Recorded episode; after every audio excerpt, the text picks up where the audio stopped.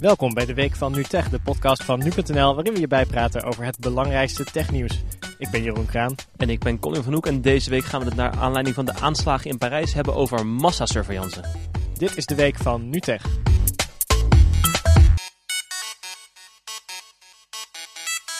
Ja, Colin, we nemen dit op op Black Friday. Woe, Black Friday! Black Friday, en dus kunnen we het maar over één ding hebben: massasurveillance en encryptie. De mensen zijn in eh, verwarring nu. Lekker eh, serieus onderwerp. Nee, maar na de aanslagen in Parijs is er weer natuurlijk een heel debat ontstaan over hè, wat moet de overheid allemaal kunnen doen om terroristen in de gaten te houden. Moeten ze meer van onze gegevens eh, kunnen verzamelen en ook inzien? En dat debat dat blijkt voorlopig nog wel even door te, te woeden. Ja, en de opzet van de podcast is wat anders deze week. Eh, je hoort ons niet 20 minuten oreren over allerlei dingen, maar we hebben besloten twee eh, echte deskundigen te spreken. En die hebben we hierover geïnterviewd en eh, die quotes van, van hen komen aan bod. Ja, en ik sprak deze week met generaal-majoor buitendienst Pieter Kobelens. Hij was van 2006 tot 2011 directeur van de MIVD, de Militaire Inlichtingendienst van Nederland. Ja, en ik heb gesproken met Hans de Zwart, directeur van de burgerrechtenbeweging Bits of Freedom, die zich de afgelopen jaren inzette juist tegen die inlichtingendiensten en voor de privacy van burgers. Eigenlijk de meest simpele vraag die we aan deze deskundigen konden stellen is: moet de overheid meer mogelijkheden krijgen om onze communicatie te onderscheppen en op te slaan, zoals minister Plasterk ook wil bewerkstelligen met een nieuw wetsvoorstel? Absoluut. En dat had wat mij betreft nog veel verder gemogen ook. Oké, en waarom, eh, waarom vindt u dat? Omdat eh, ik denk dat iedereen inmiddels wel begrepen heeft na Charlie Hebdo en de aanslagen in Parijs. Dat als je zoiets wil voorkomen, ook maar een schijn van kans hebt. Dan moet je in die enorme hoeveelheid informatie die er ter beschikking is in een land. Moet je toegang toe hebben. Dat hebben we nog steeds niet geregeld in Nederland.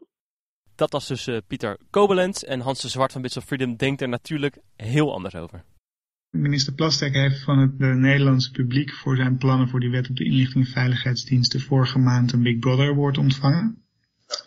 Eh, en dat komt omdat het wetsvoorstel eh, veel te ver gaat in eh, wat het mogelijk maakt. Ehm, het is in feite de grootste afluisterwet ooit. Waarin de diensten de mogelijkheid krijgen om van iedereen alle WhatsApp berichtjes, telefoongesprekken, internetsessies af te luisteren op een gigantische massale schaal.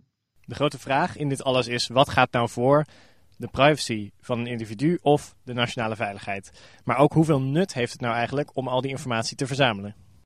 Er, er zijn namelijk naar aanleiding ook van deze aanslagen nog helemaal geen concrete aanwijzingen dat de inlichtingendiensten niet genoeg bevoegdheden hebben om uh, dit soort problemen te voorkomen.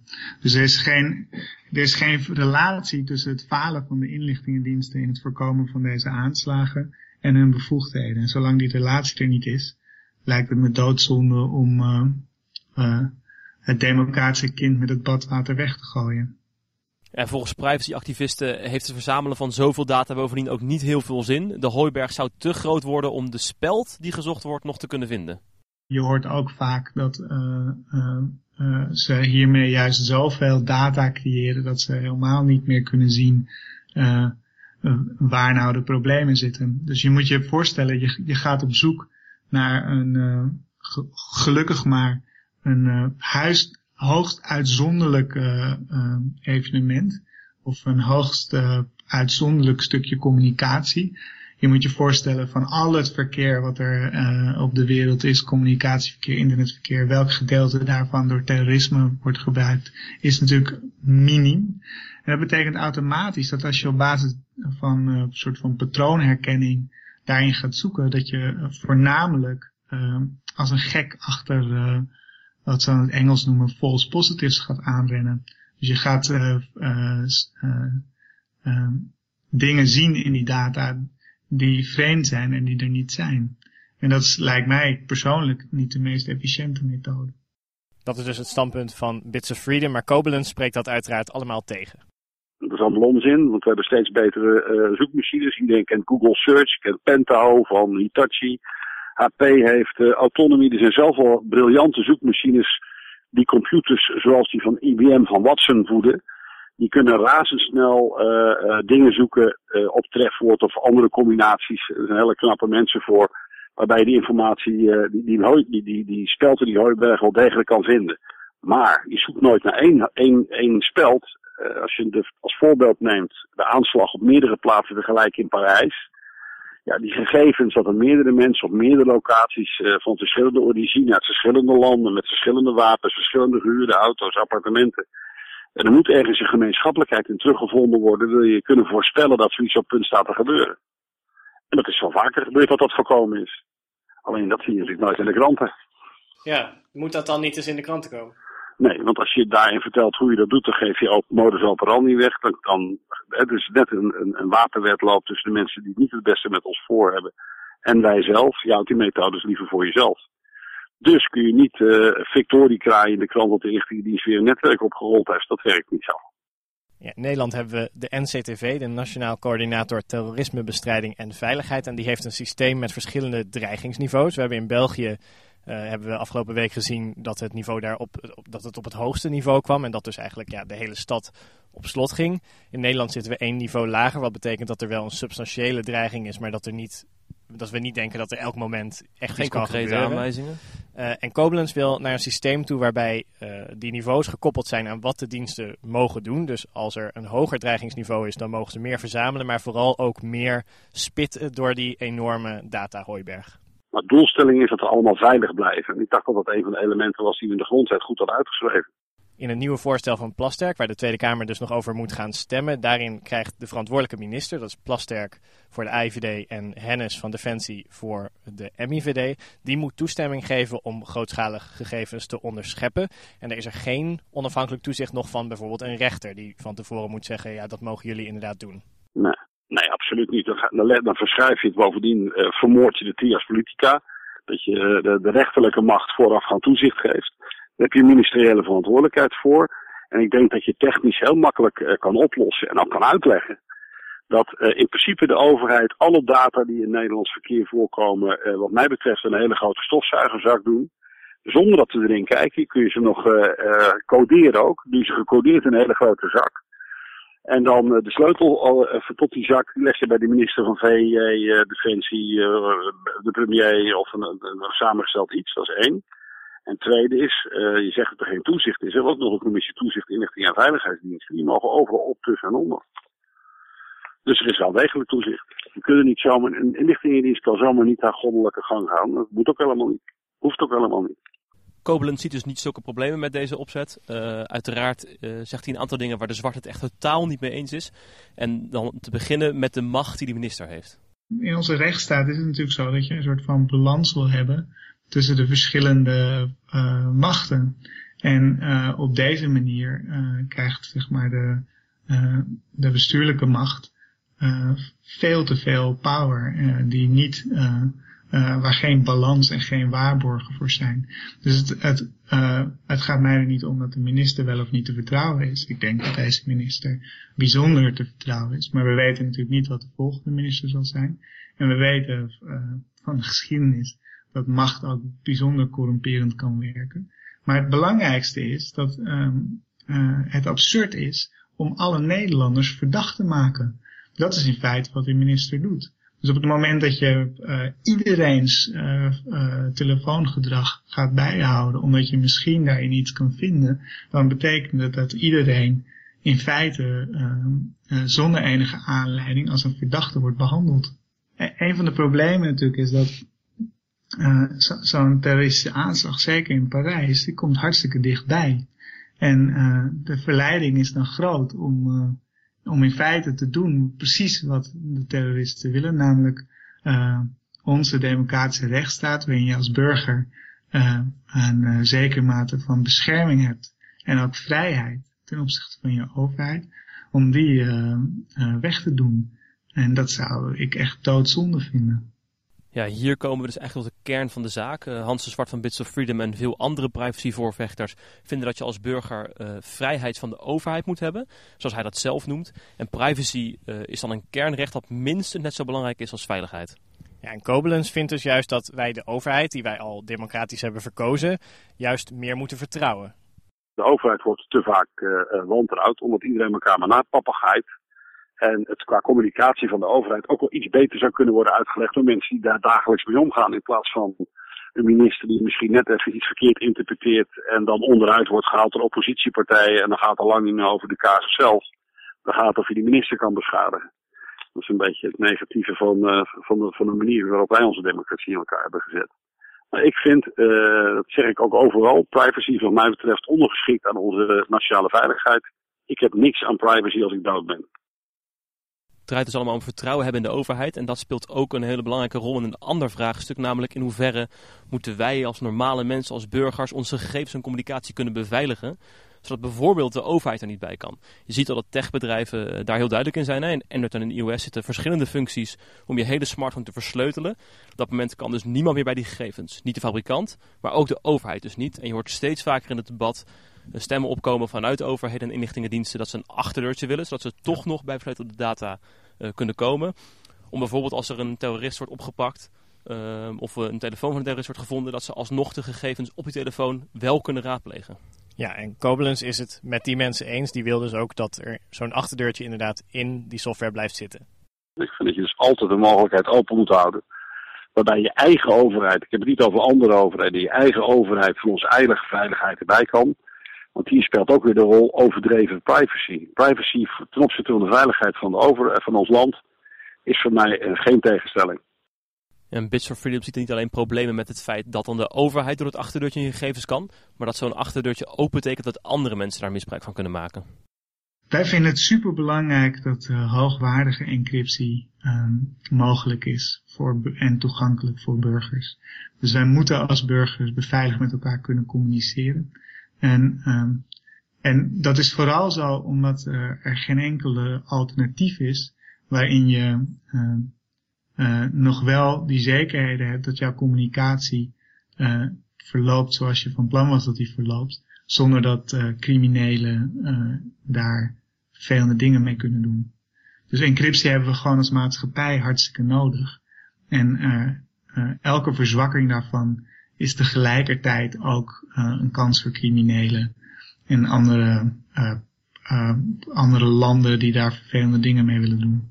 Je hebt het over de verzwakking van encryptie. Er gaan natuurlijk vaak debatten over achterdeurtjes voor overheden, zodat ze toch bij de versleutelde data kunnen. dat willen ze dan graag om bijvoorbeeld terroristen in de gaten te houden. Begrijp jij dat? Ja, ik snap waarom ze dat graag zouden willen, want het is natuurlijk voor hun hartstikke handig. Maar het is een heel kortzichtig standpunt, omdat beveiligingsexperts al jarenlang weten dat het onmogelijk is om een achterdeurtje te maken waar alleen de overheid door naar binnen kan stappen. Dus op het moment dat je een achterdeur maakt, zet je in feite uh, de communicatie tussen mensen, maar ook tussen apparaten tegenwoordig, wagenwijd open voor uh, iedereen die daar maar misbruik van wil maken. En we moeten niet vergeten dat we super rap op weg zijn naar een wereld waarin uh, bijna elk apparaat aan het internet hangt. Jouw auto is, als die dat nu al niet is, over een jaartje of 15 zeker direct verbonden met het internet. We hebben van de zomer gezien hoe een aantal hackers uh, een, van afstand een jeep van de weg wisten te manoeuvreren. En um, om dus veilig te kunnen communiceren met onze apparaten en onze apparaten onderling veilig met elkaar te laten communiceren, moeten we encryptie hebben die ervoor zorgt dat dat op een veilige manier kan gebeuren. Dus op het moment dat we dat niet meer hebben, dan zou dat echt uh, uh, voor onze economie en voor ons vertrouwen in gewoon omgang met de technologie in onze leefwereld, zou dat fataal zijn. Ik heb dat ook aan Koblenz gevraagd, hoe dat dan zit met criminelen. Gaan die zo'n achterdeurtje niet vinden? Ja, maar als dat zo kijken, als je erin gelooft dat Apple jou je telefoon helemaal kan encrypten en de overheid er niet bij kan, dan kunnen criminelen dat toch ook niet? Dus als dat alleen voor de overheid zou kunnen gelden, betekent dat, dat toch ook niet dat de criminelen er dan bij zouden kunnen? Dus je kunt die voorziening wel of niet maken. En als je hem kan maken, kun je hem ook zo beperken dat anderen met een zekerheid, grenswaarschijnlijkheid niet bij kunnen. En dat in die wapenwetloop van techniek daar voortdurend dingen in veranderen. Dat gebeurt nu ook. Anders zouden de banken waarschijnlijk inmiddels al leeg zijn. Ja, wat Koblenz daar zegt, uh, hoe hij daar redeneert over dat de overheid er niet in kan, dat is volgens mij niet helemaal uh, sluitende logica. En toen vroeg ik dit aan hem. Maar u bent, u bent directeur geweest van de MIVD. Ik neem aan dat voor communicatie binnen de MIVD wilt u ook gebruik maken van versleuteling die dusdanig sterk is dat, dat echt niemand daarin kan? Dat is een goede vraag. Maar, maar moet daar dan een andere standaard voor zijn? Waar niet een achterdeur in zit? Ja, dat, dan vraagt een modus, modus operandi hoe diensten werken. En dat is natuurlijk vanzelfsprekend als je een dienst hebt uh, waar, uh, waar het woord geheim omheen zit, dat je daar natuurlijk procedures voor maakt die net even weer moeilijker zijn dan voor de gewone burger. Maar waar ook de commissie van toezicht, inlichting en veiligheidsdienst altijd bij kan. Die, daar maken we geen uitzonderingen voor. Dus we zorgen ervoor dat degene die zo'n dienst moet controleren, dat ook daadwerkelijk kan. Tot zover de meningen van onze experts. Colin, als je dit nou zo hoort van deze twee kanten, denk je dan een van hen heeft echt gelijk? Of denk je de waarheid zit ergens in het midden? Ja, ik kies echt voor het saaie standpunt. Uh, de waarheid ligt ergens in het midden, maar dat zal ik nog wel een beetje uitleggen. Ik, ik, neig zelf iets meer naar Bits of Freedom toe uh, dan naar, uh, naar de heer Kobelens. Um, maar ik vind ook weer niet dat overheden nergens bij zouden moeten kunnen dat een minister best wel vertrouwd kan worden als er duidelijke uh, richtlijnen en kaders geschapen worden. Nu is het totaal onduidelijk in, dat, in het nieuwe voorstel wat er precies mag. Maar ik vind het niet zo heel erg um, als de minister zegt, joh, uh, we hebben aanwijzingen dat er een, uh, dat er een aanslag plaats gaat vinden in Nederland en dat heeft met Syrië te maken. Dat ze dan naar de communicatie tussen Nederland en Syrië gaan kijken. Dus de ja. mensen die daar specifiek via die verbindingen bellen, dat die dan afgetapt worden met alle voorzorgsmaatregelen en waarborgen van dien. Maar ik ben wel tegen, oké, we willen uh, WhatsApp gebruik van heel Nederland eens eventjes gaan verzamelen. En dan gaan we wel, als iemand daar dan iets over terrorisme in zegt, dan vinden we dat en dan uh, is het prima. En dan wordt ook tegelijkertijd even opgeslagen. Ja, en in, in het wetsvoorstel van Plasterk worden die, die limieten worden niet heel duidelijk nee. uh, gesteld. Het, de, ze, ze zeggen van ja, we kunnen dan ongericht aftappen. En een van de voorbeelden die het ministerie zelf de hele tijd geeft, is dan inderdaad van ja, stel nou inderdaad met al het verkeer met Syrië of met een ander land waar, waar, waar dreiging vandaan komt. Maar ja, als je dan vraagt en bijvoorbeeld uh, in Nederland zou je dan ook alles van één wijk mogen aftappen of van een hele stad. Dan ja. zeggen ze altijd van ja, we gaan verder niet in op dat soort specifieke hypothetische nee, dingen. Dus dat is heel lastig. En het probleem is ook een beetje dat er überhaupt natuurlijk gewoon vaag over gedaan wordt. Hè. We krijgen natuurlijk nooit te horen als de veiligheidsdiensten uh, terror een terroristische aanslag hebben voorkomen. Dat krijgen we dan soms wel eens te horen. Dan ja. roept de Britse minister of de Britse premier roept. we hebben zes aanslagen voorkomen in Groot-Brittannië dankzij inlichtingendiensten. Maar ja, of dat dan echt zo is, dat moet je dan maar geloven. En waar dat dan precies door komt, dat weten we ook niet. En we weten bijvoorbeeld ook niet in hoeverre die terroristen uh, in Parijs al precies op de radar stonden. Ja. En of dat dan voorkomen had kunnen worden door grotere surveillance. Ja, ik denk in ieder geval dat wat Koblenz zegt over we moeten de overheid maar gewoon vertrouwen. Dat, uh, dat gaat mij in ieder geval wel, wel erg ver. Ik bedoel, ja. ik wil best wel. Uh, hey, het is een, allemaal een prachtig democratisch systeem. Maar dat betekent niet dat iedereen die daar zit zomaar op zijn blauwe ogen te vertrouwen valt, wat mij betreft. En inderdaad wat meer transparantie over hoe dat nou precies zit. Dat zou welkom zijn, maar Kobelen zegt ook wel van ja, we kunnen het inderdaad niet in de, in de krant zetten als, uh, als wij een of andere aanslag hebben verijdeld. Want dat heeft dan weer te maken met hoe ze dat hebben gedaan. Daar wil je niet te veel over openbaar maken. Het is natuurlijk een, een, een lastige situatie waar je in zit, waar je sommige dingen geheim moet houden, maar toch denk ik zoveel mogelijk transparant toch zou moeten zijn over, als dat wel kan in ieder geval. Um, wat, wat ik in ieder geval wel echt... Uh, wat voor mij heel duidelijk is, is dat een encryptieverbod ja. nergens, nergens op staat. Ook gewoon alleen al omdat het in de praktijk helemaal niet haalbaar is. Ja, het lijkt me ook zeker een goed idee om allerlei achterdeurtjes in te gaan bouwen in encryptie. Uh, want ja, we hebben al gezien dat als dat gebeurt, dat het gewoon misgaat. De NSA maakt natuurlijk veel gebruik van die achterdeurtjes. Um, uh, en ook uh, dingen die gewoon openstaan en waarvan het bedrijf het niet weten. Maar we hebben gezien door het bedrijf Hacking Team een Italiaans bedrijf dat overheden uh, ook toegang geeft tot allerlei uh, software lekken en achterdeurtjes. Die vervolgens zelf gehackt zijn, waardoor al die lekken en achterdeurtjes op straat lagen en dus cybercriminelen er gewoon bij konden. Uiteindelijk is dat nooit, als één iemand erbij kan, dan is er altijd wel een manier waarop iemand anders die kwaad ja. in de zin heeft daar ook bij komt. Ja, dat is één ding. En verder, natuurlijk, gewoon echt goede encryptietechnologie bestaat al wel. Ik bedoel, we hebben systemen die, voor zover wij nu weten, dat kan natuurlijk altijd veranderen, maar voor zover we nu weten, kan niemand het kraken als je echt de sterkste encryptie gebruikt die we nu gebruiken. En je kan ook niet gaan verwachten dat terroristen, als jij dat, daar een verbod op uh, zet, dat die terroristen dat ineens niet meer gaan gebruiken. Ik bedoel, nee. ja, er is ook een verbod op uh, jezelf opblazen in een, uh, in een menigte, maar daar houden ze zich ook niet aan. Dus ja, snap je, dat, dat, is, dat is niet een werkbare situatie waar je dan denk ik alleen maar komt. Dus dat jij en ik onze gegevens niet meer goed kunnen beveiligen. Ja. Tenzij je heel veel moeite gaat doen en dan dus via een omweg dat gaat doen. Maar dat, ja, die terroristen die gaan die omweg wel nemen. Nee, precies. Uiteindelijk zijn wij de personen die het dan juist wel zouden mogen gebruiken. omdat wij bijvoorbeeld een, een, bron willen beschermen en niet willen dat iemand daarmee meeleest. wat dan ons goed recht is. En, en inderdaad, juist de mensen die het misbruiken voor andere dingen, die pak je daar natuurlijk niet mee. Deze mensen houden zich bij definitie niet aan de wet. dus het is ook onzin om te verwachten dat ze dat nu wel verder gaan doen.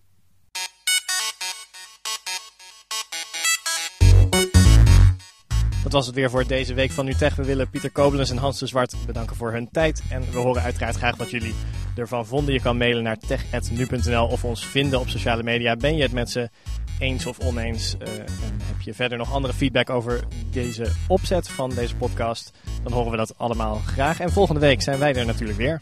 Tot dan.